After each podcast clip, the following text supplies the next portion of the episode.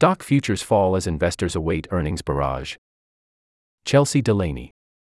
Stock futures declined ahead of a heavy slate of corporate earnings and after the UK's inflation rate unexpectedly stayed above 10%. Morgan Stanley, Citizens Financial, and U.S. Bancorp are among companies expected to report before the opening bell Wednesday. IBM and Tesla are slated to release results after markets close.